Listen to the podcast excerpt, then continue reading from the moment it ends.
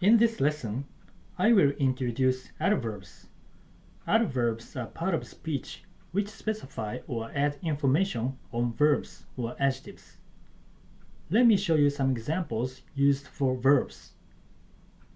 私はよくマクドナルドに行きます。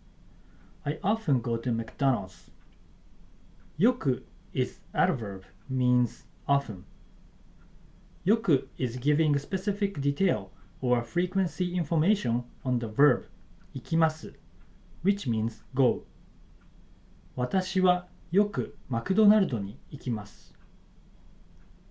私は毎日テレビを見ます。I watch TV every day.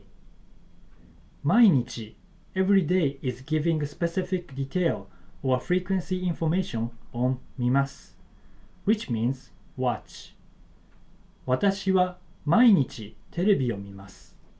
Next, adverbs for adjectives. At this moment, you have not learned about adjectives yet, so you do not need to memorize but just keep it in mind. 日本語はとても難しいです。Japanese is very difficult.